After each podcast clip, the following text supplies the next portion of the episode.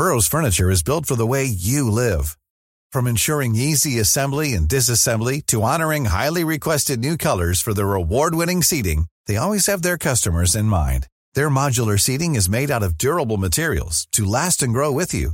And with Burrow, you always get fast, free shipping. Get up to sixty percent off during Burrow's Memorial Day sale at burrow.com slash ACAST. That's burrow.com slash ACAST. burrow.com slash ACAST.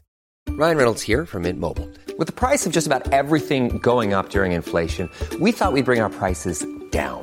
So to help us, we brought in a reverse auctioneer, which is apparently a thing. Mint Mobile Unlimited Premium Wireless. Ready to get thirty, thirty, ready to get thirty, ready to get twenty, twenty, twenty, ready to get twenty, twenty, ready to get fifteen, fifteen, fifteen, fifteen, just fifteen bucks a month?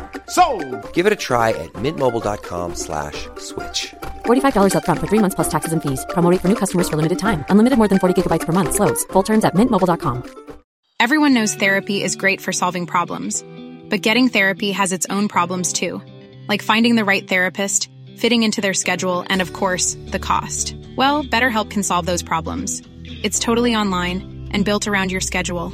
It's surprisingly affordable too. Connect with a credentialed therapist by phone, video, or online chat, all from the comfort of your home. Visit better help dot com to learn more and save ten percent on your first month. That's BetterHelp, H E L P. Hej och hjärtligt välkommen tillbaka till Dekonstruktiv kritik. På allmän begäran är det här avsnittet en repost av inledningen till avsnittet med Hanif Bali från den trettonde februari tjugohundrasjutton. Det är flera som har skrivit in och önskat att jag gör en repost separat av den. Ingen kostnad kommer givetvis dras för detta om du är Patreon, och om du swishar och tycker att det är bra att jag repostar, swisha för all del igen. Jag har ingenting emot det. Tills nästa gång, god tidsenhet.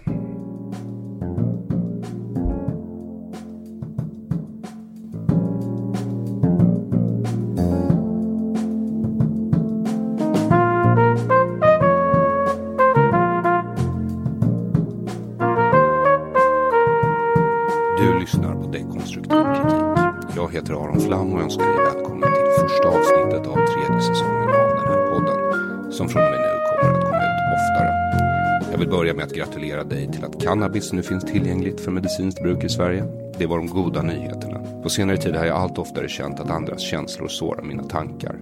Soran hade mage att kalla mig P K i T S Knas för någon vecka sedan. Jag blev väldigt sårad och jag ber om ursäkt att jag tappade mina koncept. Men det är den enda förolämpning som verkligen tar på mig, för det är så grovt, så smutsigt. Det är som att bli kallad lögnare och fegis på samma gång. Jag försvarade mig så att jag kunde, men eftersom jag blev så arg är det svårt att komma ihåg om det gick bra. Jag hoppas bara att det här inte blir en evig fläck på mitt rykte. Det var i samband med det så kallade Muslimban, alltså en hashtag Soran sett på Twitter för två minuter innan han rusar in i T S Knas, och nu har gjort honom orolig för att han, inte en massa krigsdrabbade människor, ska komma in i U S A. Och att det dessutom skulle vara islamofobiskt. Så utan att vara insatta började vi bråka om det. Och det var i samband med det bråket som han kastade P K i ansiktet på mig. Dessutom genom att påstå att det bara betyder att man tycker att alla människor är lika mycket värda. Vilket är lögn. Det kan man göra utan att vara P K. Men vid det här laget hoppas jag att du redan vet att det inte var något Muslimban, eftersom några av de största muslimska länderna inte var med på listan. Och här vill jag sticka in att jag tror själv att Trump säkert skulle vilja att det var ett Muslimban, men det skulle vara olagligt. Och att han därför gjorde det här istället. Dessutom har vi en lista som Obama-administrationen hade förberett. För att de trodde väl att Hillary skulle vinna eller något. Man kan tycka vad man vill om det. Personligen anser jag att man ska bemöta varje sökande på individuell basis oavsett var den kommer ifrån. Men eftersom vår egen mottagning inte är på topp tycker jag generellt att vi kanske borde fokusera mindre på Trump och mer på hur vi själva ska hantera situationen. I det här avsnittet som släpptes den, ja, vi kan väl säga fjortonde februari tjugohundrasjutton. Talar jag med Hanif Bali om Moderaternas nya invandringspolitiska program, legalisering av gräs från ett säkerhetspolitiskt perspektiv och islamism i västvärlden och i Mellanöstern. Jag gillar Hanif. Han är rätt fram och lätt att tala med. Han har starka åsikter och vågar stå för dem. Han är vad vi brukar referera till som en frisk fläkt. Hanif gnäller också mycket om att han blir kallad husblatte av vänstern. Och visst är det rasism när man tycker att någon ska behöva ha vissa åsikter bara för att man har en viss hudfärg eller etnicitet. Men jag försökte få dem att inte se sig själv som ett offer och skylla på matriarkatet hela tiden, utan att ta tag i sin egen situation som det faktiskt anstår en moderat. Innan vi kommer dit vill jag dock tacka dig som gått in på Patreon och donerat pengar så att jag kan fortsätta göra den här podcasten. Särskilt tack till dig som donerade sju dollar och fick min nya special Aron Flam på scen The Bootleg som spelades in på min iPhone under turnén i höstas. En väldigt liten högskoleturné eftersom de flesta kårer sa nej eller undvek att svara, men det blev en bra föreställning och en fantastisk skiva. Antagligen den bästa stand-up-skiva som gjorts på svenska. Det är i alla fall det bästa jag har gjort, så välbekomme. Och om du lyssnar på den här podden och ännu inte stöder mig på Patreon för att du inte vill binda upp dig på något som bara står och tickar pengar oavsett om du lyssnar på det eller inte, så vill jag bara förklara att jag tar inte betalt per månad på Patreon utan per upplagt avsnitt.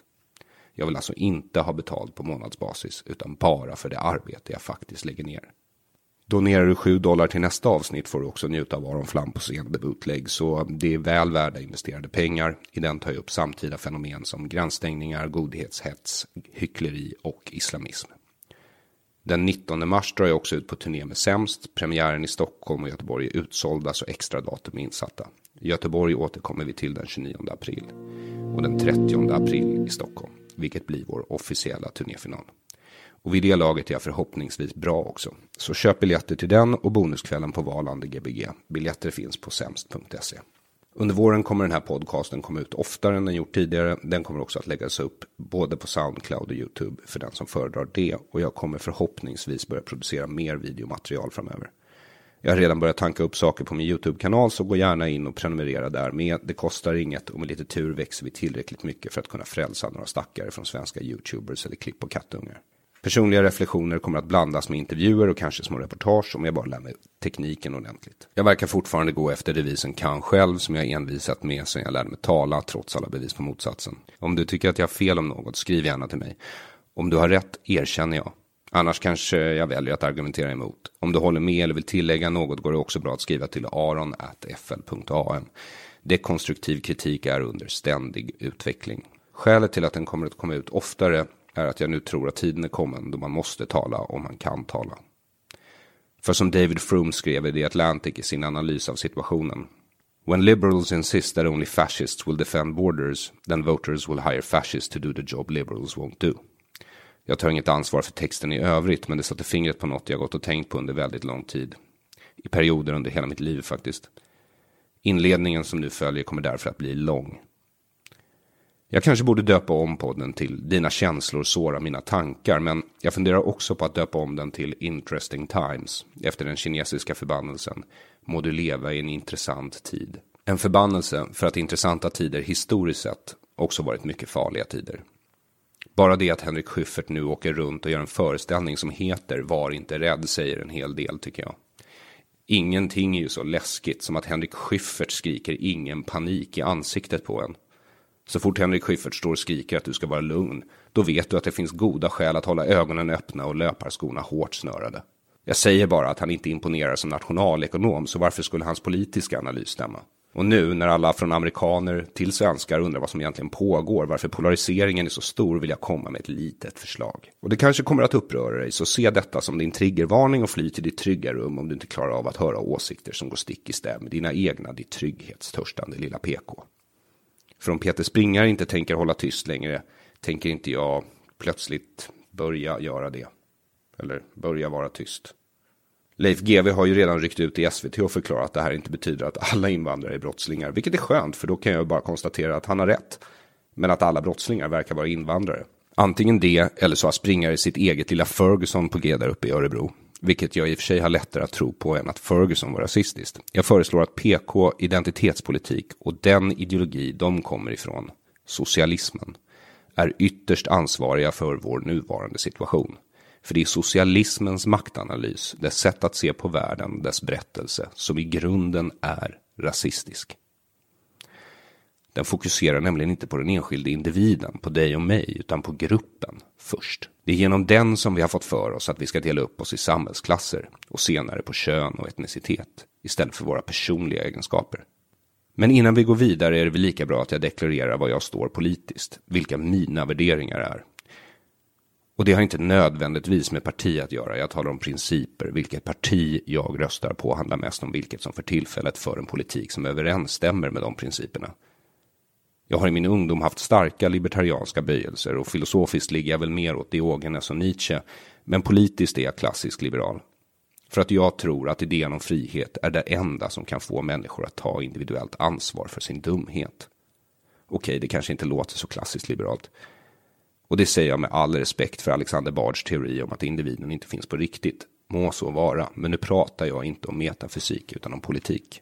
För att kunna utkräva individuellt ansvar måste individen existera. Gör den inte det är jag glad att vi uppfann den. Inte för att jag tror på individen utan för att den är ett nödvändigt politiskt koncept för att kunna utverka personligt ansvar. Utan den återvänder vi till naturtillståndet. Och där håller jag med Hobbes om att bakom civilisationens tunna fernissa är människans liv brutalt fattigt och väldigt, väldigt kort. Vilket betyder att jag historiskt röstat på Liberalerna. Men sen kände jag mig sviken av dem och så bytte jag till Centern. Bara för att de skulle rösta emot F R A, vilket de inte gjorde, så då bytte jag till Piratpartiet. Men det var till E U-parlamentet och jag är inte säker på att det räknas eftersom E U inte finns längre. Och numera vet jag inte ens om jag ska rösta. Mitt politiska engagemang får jag numera utlopp för i den här podden och min stand-up. Men jag gillar tanken på en liberal, sekulär demokrati. För att det som någon sa är det minst dåliga system vi kommit på hittills. Men det är bara något jag tror. Jag har inte levt i en liberal demokrati. Jag har vuxit upp här i en socialistisk demokrati. Och det är kanske för att jag har bott i ett samhälle som inte sätter frihet först som jag tror på frihet. Vem vet?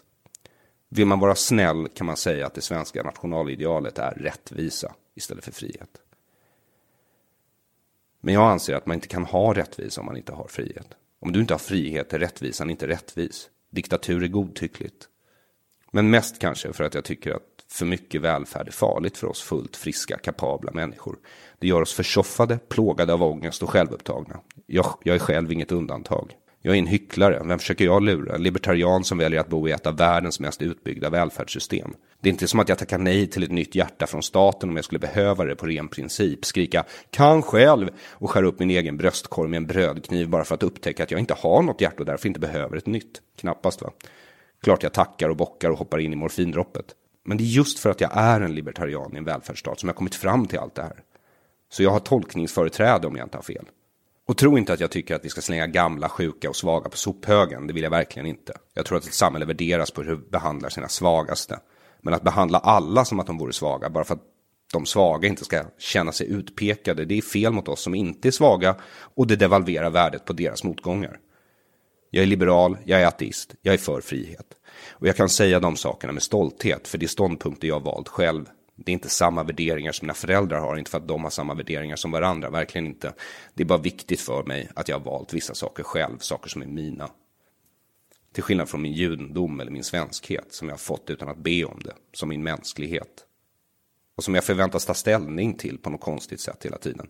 Jag vet att jag spenderar och kommer fortsätta att spendera hela min offentliga karriär med att kritisera båda för att det är en av de rättigheter jag har som medborgare i en västerländsk sekulär demokrati. Samtidigt är jag medveten om att även om jag kritiserar mitt samhälle och min kultur så finns det samhällen och kulturer där man inte ens får göra det. Sämre samhällen och kulturer. Ja, jag sa sämre. Om du tycker att jag låter som en kulturchauvinist så ska du veta att alla flyktingar i hela världen håller med mig. Det är därför de flyr till oss. Jag säger inte liberal västerländsk demokrati för jag anser inte att Sverige är liberalt. Och det är lite det som jag tror är problemet.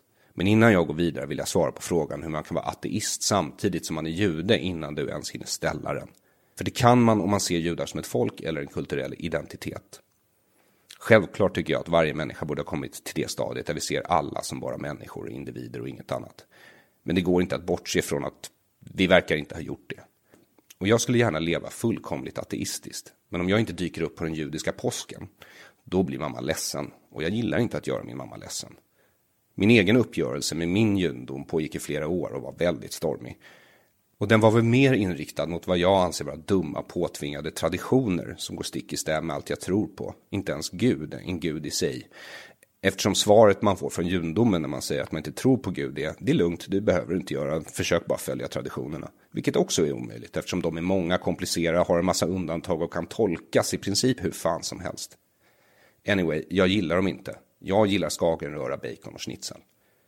Och eftersom jag inte tror att det finns någon gud som blir arg på mig för att jag bryter mot mina principer, så går jag på påskmiddagen och tar på mig en kippa. Om jag förlorar mot mina bröder i vem som måste läsa ramser, då läser jag ramser. Men om du är en sån som lyssnar på mig är du säkert en julfirande ateist ändå, så vem är du att döma mig? För vad ska vi göra liksom? Vägra gå på Odengatan för att den är helgad åt Oden, döpa om veckans dagar för att de sprider hedendom.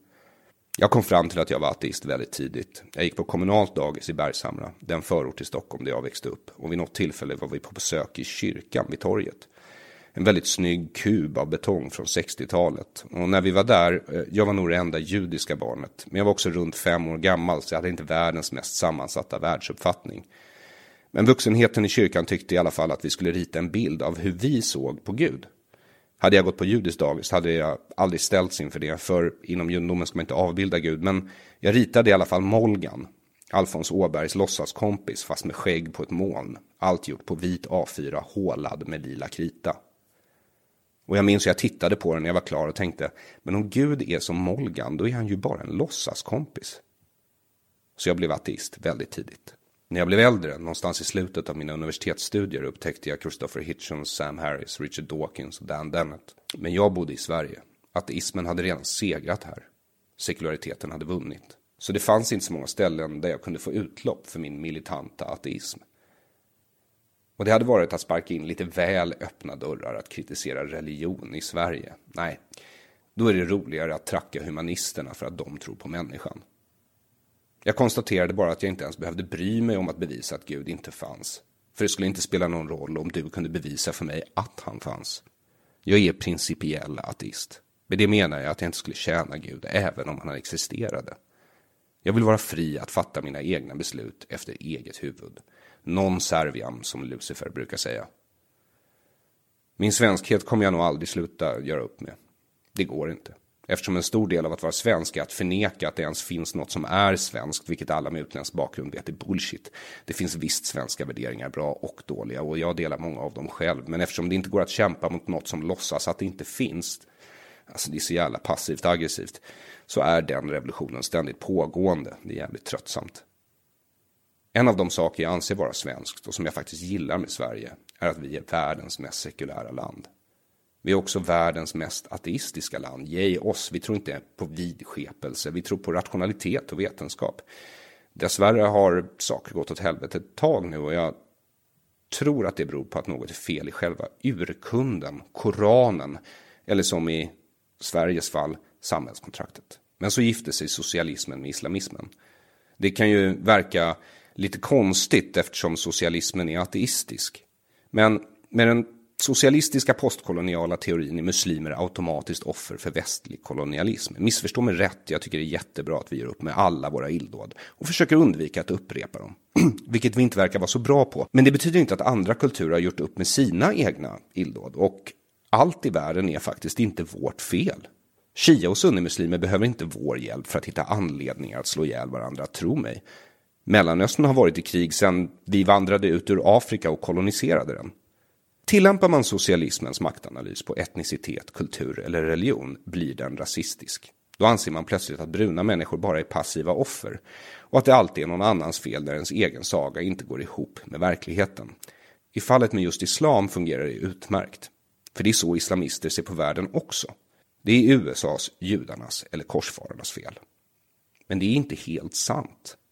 Visst har både kristenheten och väst ställt till det i Mellanöstern så det räcker och blir över. Men islam är en imperialistisk kolonialistisk kraft i sin egen rätt. Genom postkolonial analys fråntar man muslimer sin egen historia med stora civilisationer, kalifat faktiskt, som la stora landområden under sig och många människor under sig. Islam spreds med våld, det är ingen hemlighet, och de var minst lika duktiga på det som vi i väst har varit. De hade ju för fan Spanien. Frågar man Magnus Norell, som jag gjorde i ett avsnitt av förra säsongens Dekonstruktiv kritik, säger han att islamismen vann tillträde nittonhundraåttionio när väst svek Salman Rushdie och vek sig för mullorna i Iran. Och det var sannoliken inte ett tillfälle då vi stod upp för våra värderingar. Men jag vill påpeka att vi, Sverige, Olof Palme, bjöd in Arafat till Stockholm redan nittonhundraåttioåtta. Så den svenska socialdemokratin hade flörtat med islamismen tidigare än så. Och om det är på grund av skuld för förintelsen, kolonialismen, antisemitism, missriktad välvilja eller omvänd rasism spelar mindre roll nu. Som ateist tycker jag att det är viktigt med ett sekulärt samhälle och som liberal tycker jag inte vi ska förbjuda klädesplagg. Men om huvudsjalen ska vara laglig, då måste även teckningar få vara lagliga. Logiskt sett borde du faktiskt vara för ett sekulärt samhälle även om du är religiös. För då borde det vara viktigt för dig att ingen annans religion påverkar statens politik. Vi har religionsfrihet, men det betyder också frihet från religion, för den enskilde individen. Det är inte lätt. Eftersom jag är uppvuxen som jude måste jag brottas med frågor som till exempel manlig omskärelse. Jag är ju själv omskuren, och som ateist kan jag inte försvara det med några som helst rationella argument. De enda argument jag har är estetiska. Det är snyggare med en enfärgad penis än med ett rött eller lila ollon, tycker jag. Jag ser det inte som könsstympning heller eftersom jag har en fullt fungerande, mycket vacker penis. Vilket det finns gott om bevis på som du kan begära ut från F R A om du vill.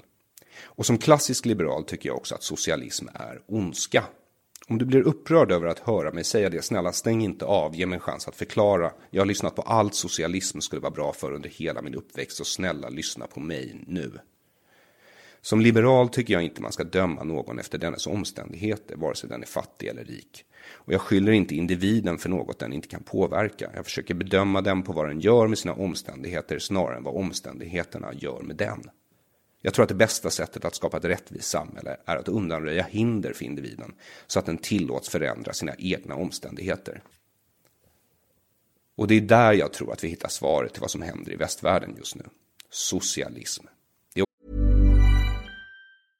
Everyone knows therapy is great for solving problems, but getting therapy has its own problems too, like finding the right therapist, fitting into their schedule, and of course, the cost. Well, BetterHelp can solve those problems. It's totally online and built around your schedule. It's surprisingly affordable too. Connect with a credentialed therapist by phone, video, or online chat, all from the comfort of your home. Visit better help dot com to learn more and save ten percent on your first month. That's BetterHelp, H E L P. Millions of people have lost weight with personalized plans from Noom. Like Evan, who can't stand salads and still lost fifty pounds. Salads generally for most people are the easy button, right? For me, that wasn't an option. I never really was a salad guy. That's just not who I am. But Noom worked for me. Get your personalized plan today at noom dot com. Real Noom user compensated to provide their story. In four weeks, the typical Noom user can expect to lose one to two pounds per week. Individual results may vary. Också därför det blir så tydligt i just U S A. Socialismen kommer från Marx, precis som kommunismen.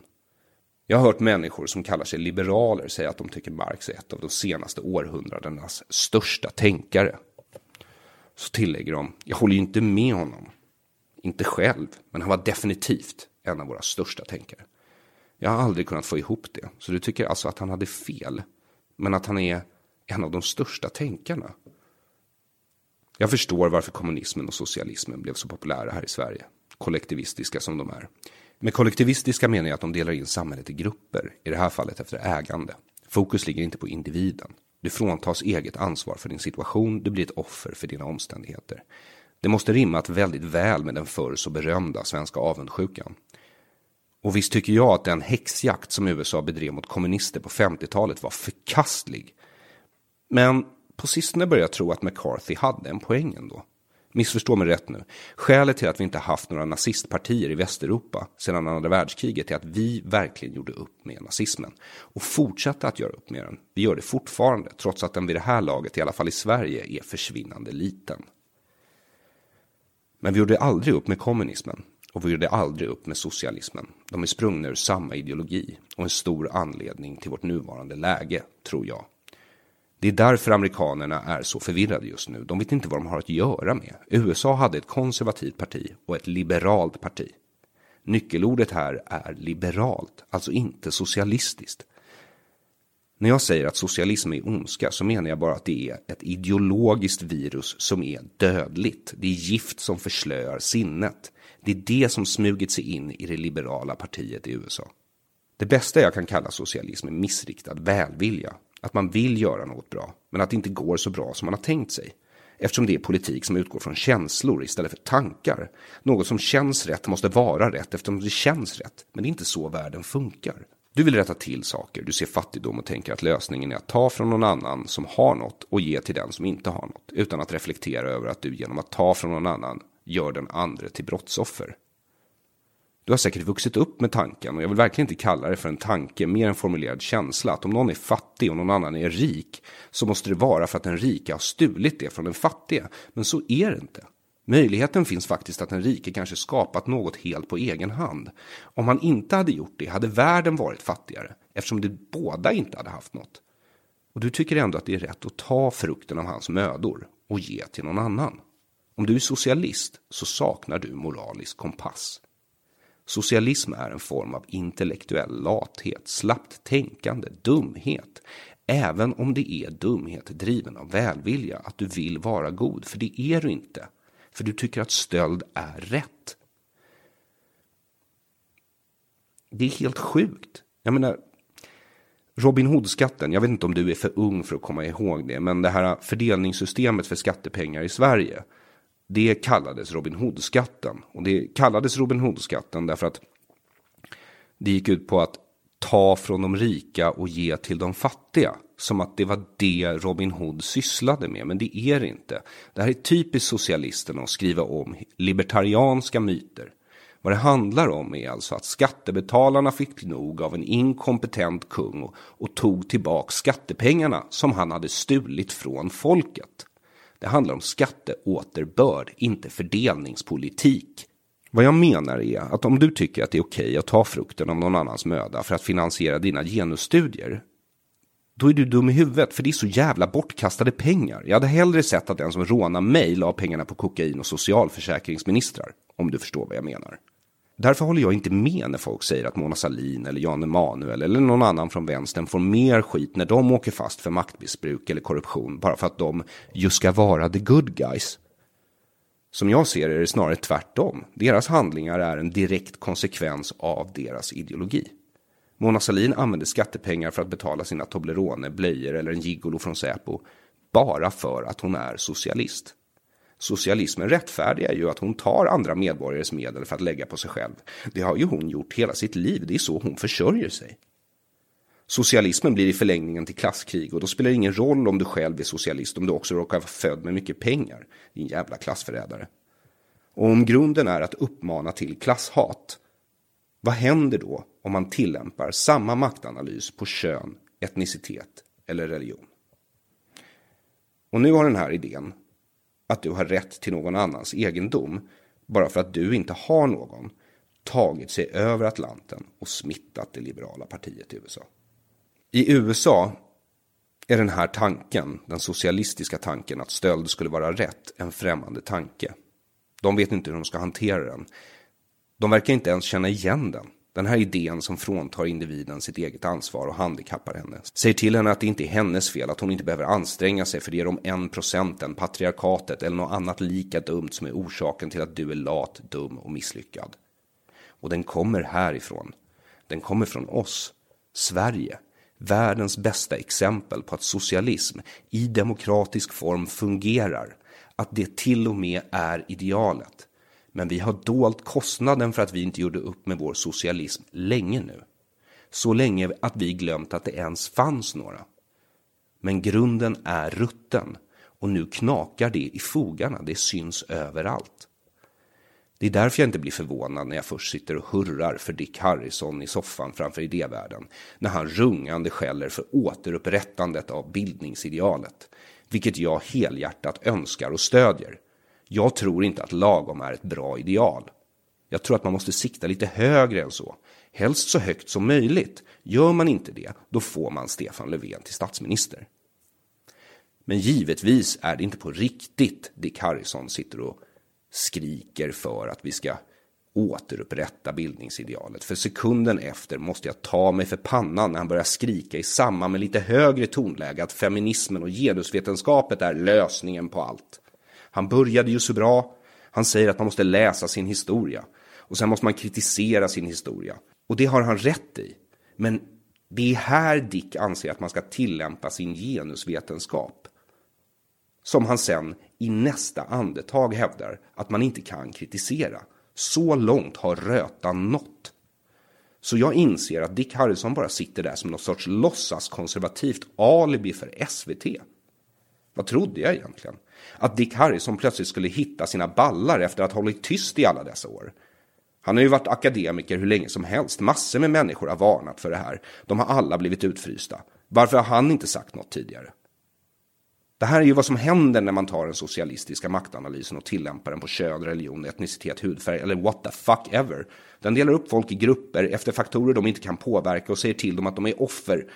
Att de ska vara på ett visst sätt, tycka vissa saker baserat på egenskaper de inte har valt. I motsatsen till vad Martin Luther King drömde om. Feminismen, som nu alltså är vår statsreligion, för i fan inte vetenskap. Det brukade vara en kamp för mänskliga rättigheter, inte ett hobbyprojekt för socialistisk ingenjörskonst.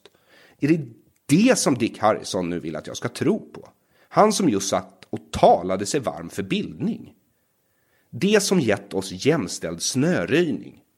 Feminism som påstår att alla män våldtar lika mycket för att det finns en våldtäktskultur, samtidigt som den påstår att annan kultur inte spelar någon roll. Att män är biologiskt mer våldsamma samtidigt som biologiskt kön inte spelar någon roll. Prata om skuld och skam. Inte för att jag inte tycker att kvinnor och män ska ha samma rättigheter inför lagen, det tycker jag, men det har vi också. Och istället för att se till att kvinnor som förhindras från att utnyttja sina rättigheter i våra förorter och i tredje världen, ser jag att Vänsterpartiets ungdomsförbundsordförande Hanna Sederin står i S V T Opinion och propagerar för könsseparerad undervisning för flickor, så att de ska kunna mötas i trygga rum för att utbyta erfarenheter om skuld och skam. Inte ens om det fanns ett riktigt trauma är det en bra behandlingsmetod att träffas och sitta och tycka synd om sig själva och varandra. Det är inte effektivt. Det är så man förstärker trauma eller bygger en sekt. Det är helt enkelt inte sant. Och det är verkligen inte effektiv politik, och det leder till rasism och sexism.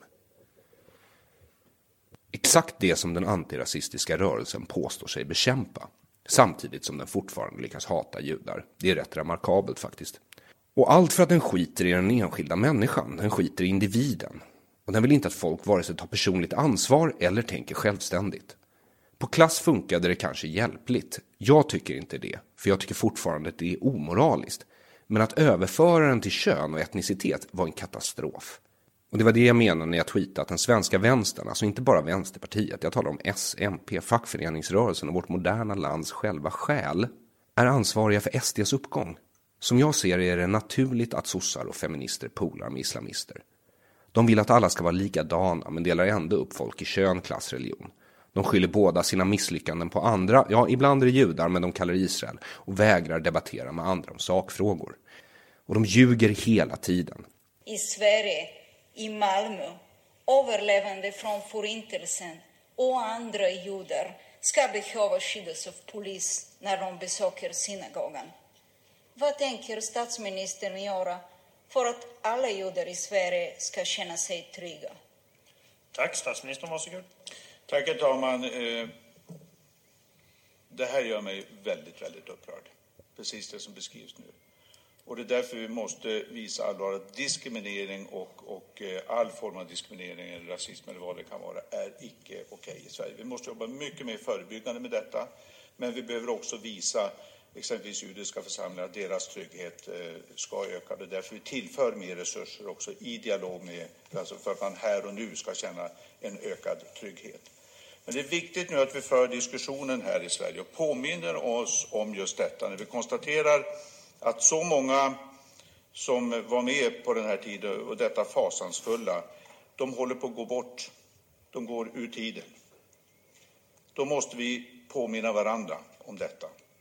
Och det är därför jag blir så bekymrad när det ser ut som att ett parti i Sveriges riksdag som har just nazistiska rötter håller på att normaliseras i svensk politik och godkännas av ett av våra större partier. Det gör mig bekymrad. Jag noterar att Stefan Löfven i sin frågestund inför riksdagen den andra februari tjugohundrasjutton lyckas skylla Malmös ökande antisemitism på S D. Ja, så det är därför judar lämnar Malmö, Stefan. På Twitter tjatar Gudrun Schyman fortfarande om lönegapet, men istället för det vanliga tjugo procenten hon brukar dra till med har nu börjat prata miljoner och om pension. Jag antar att när den enda statistik man kan hänvisa till visar att löneskillnaden mellan män och kvinnor i Sverige är mellan fyra och sex procent justerat för yrke, ålder, civilstånd och så vidare får man ta till så desperata åtgärder som uträkningar från Kommunal, som på sistone i och för sig har uppmärksammats för sitt innovativa användande av siffror. I andra delar av västvärlden så handlar den här striden framförallt om skillnaden mellan att ha en auktoritär eller frihetlig läggning.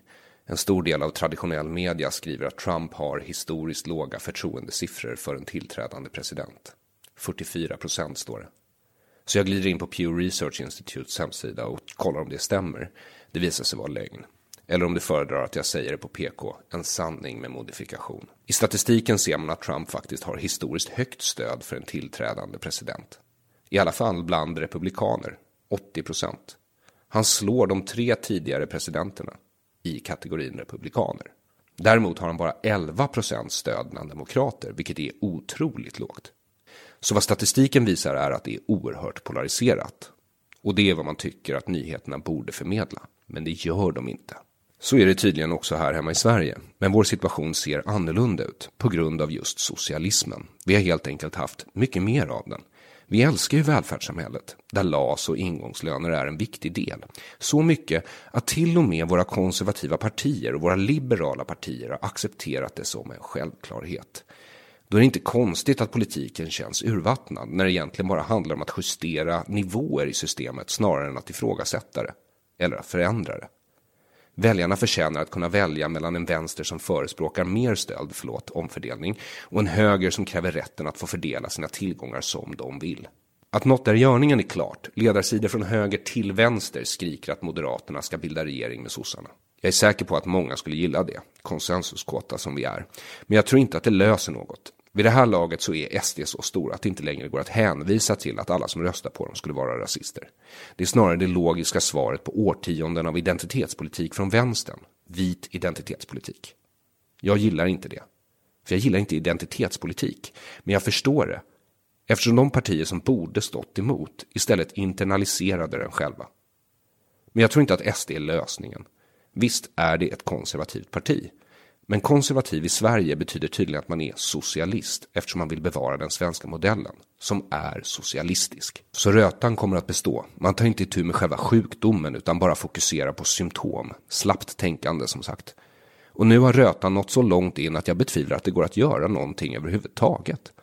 Vilket givetvis inte kommer hindra mig från att försöka. Och den här podcasten är mitt sätt att göra just det. Så gå in och stötta den på Patreon nu. Och för sju dollar får du också min nya special Aron Flam på scen, The Bootleg, där jag driver med vad jag länge kallat för godhetsvänstern. För att allt de gör går ut på att signalera att de är goda, snarare än att vara goda. Du vet vilka jag talar om. De där som har så många förnumstiga statusuppdateringar på Facebook, Twitter och Instagram om goda saker de tycker att andra borde göra, att de omöjligt kan ha tid att göra något annat än att uppdatera sina sociala medier. Om du ännu inte har gjort det så kan du se min komedispecial Kön som ligger på YouTube. Där försöker jag förklara hur jag ser på det man skulle kunna kalla tredje vågens feminism, eller som jag kallar den, socialistisk feminism. Och swisha, så kommer jag kunna fortsätta. Jag vill nämligen slippa ta in sponsorer. För jag vill att du ska kunna lita på att jag står för det jag tycker och inte saluför någon annans idéer. Oavsett om jag har fel i mina åsikter eller inte vill jag att du ska kunna vara trygg i att det i alla fall är mina åsikter. Men tillbaka till läget idag. Först släpper Moderaterna sina, och jag citerar nu, sextioen nya förslag på bättre invandring. Hanif Bali har suttit i gruppen som tagit ut dem. Lustigt tänker jag, för jag har kontaktat honom två veckor innan Trumps tillträde för att podda med honom.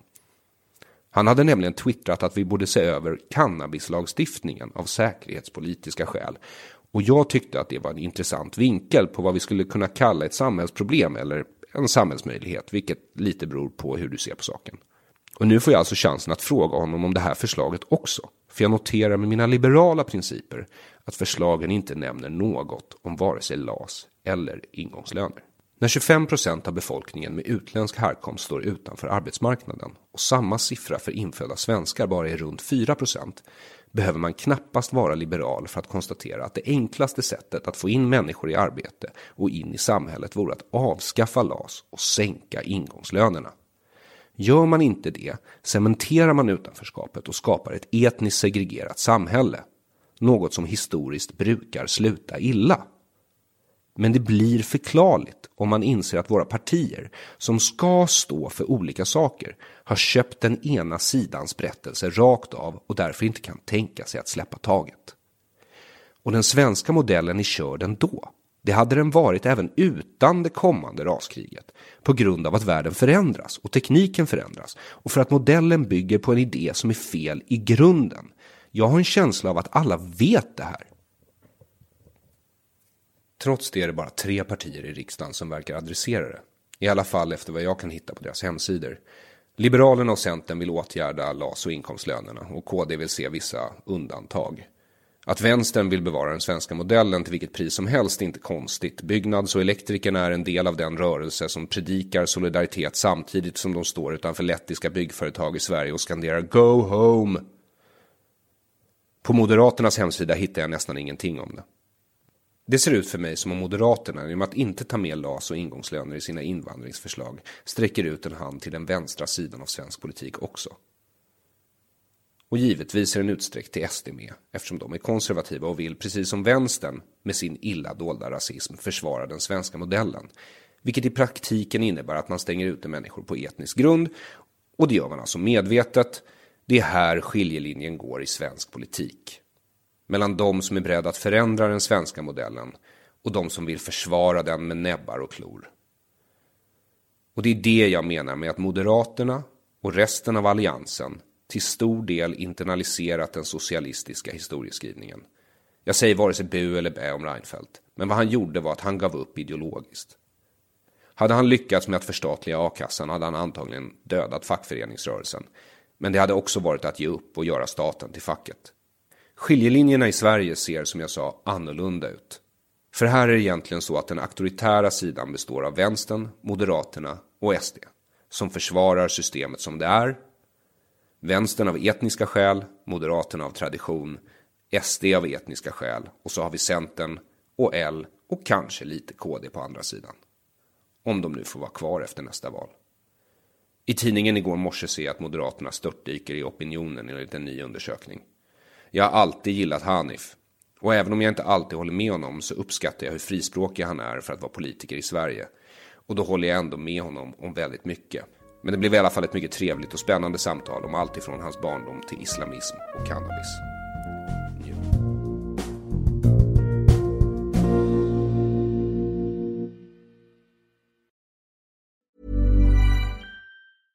Even when we're on a budget, we still deserve nice things.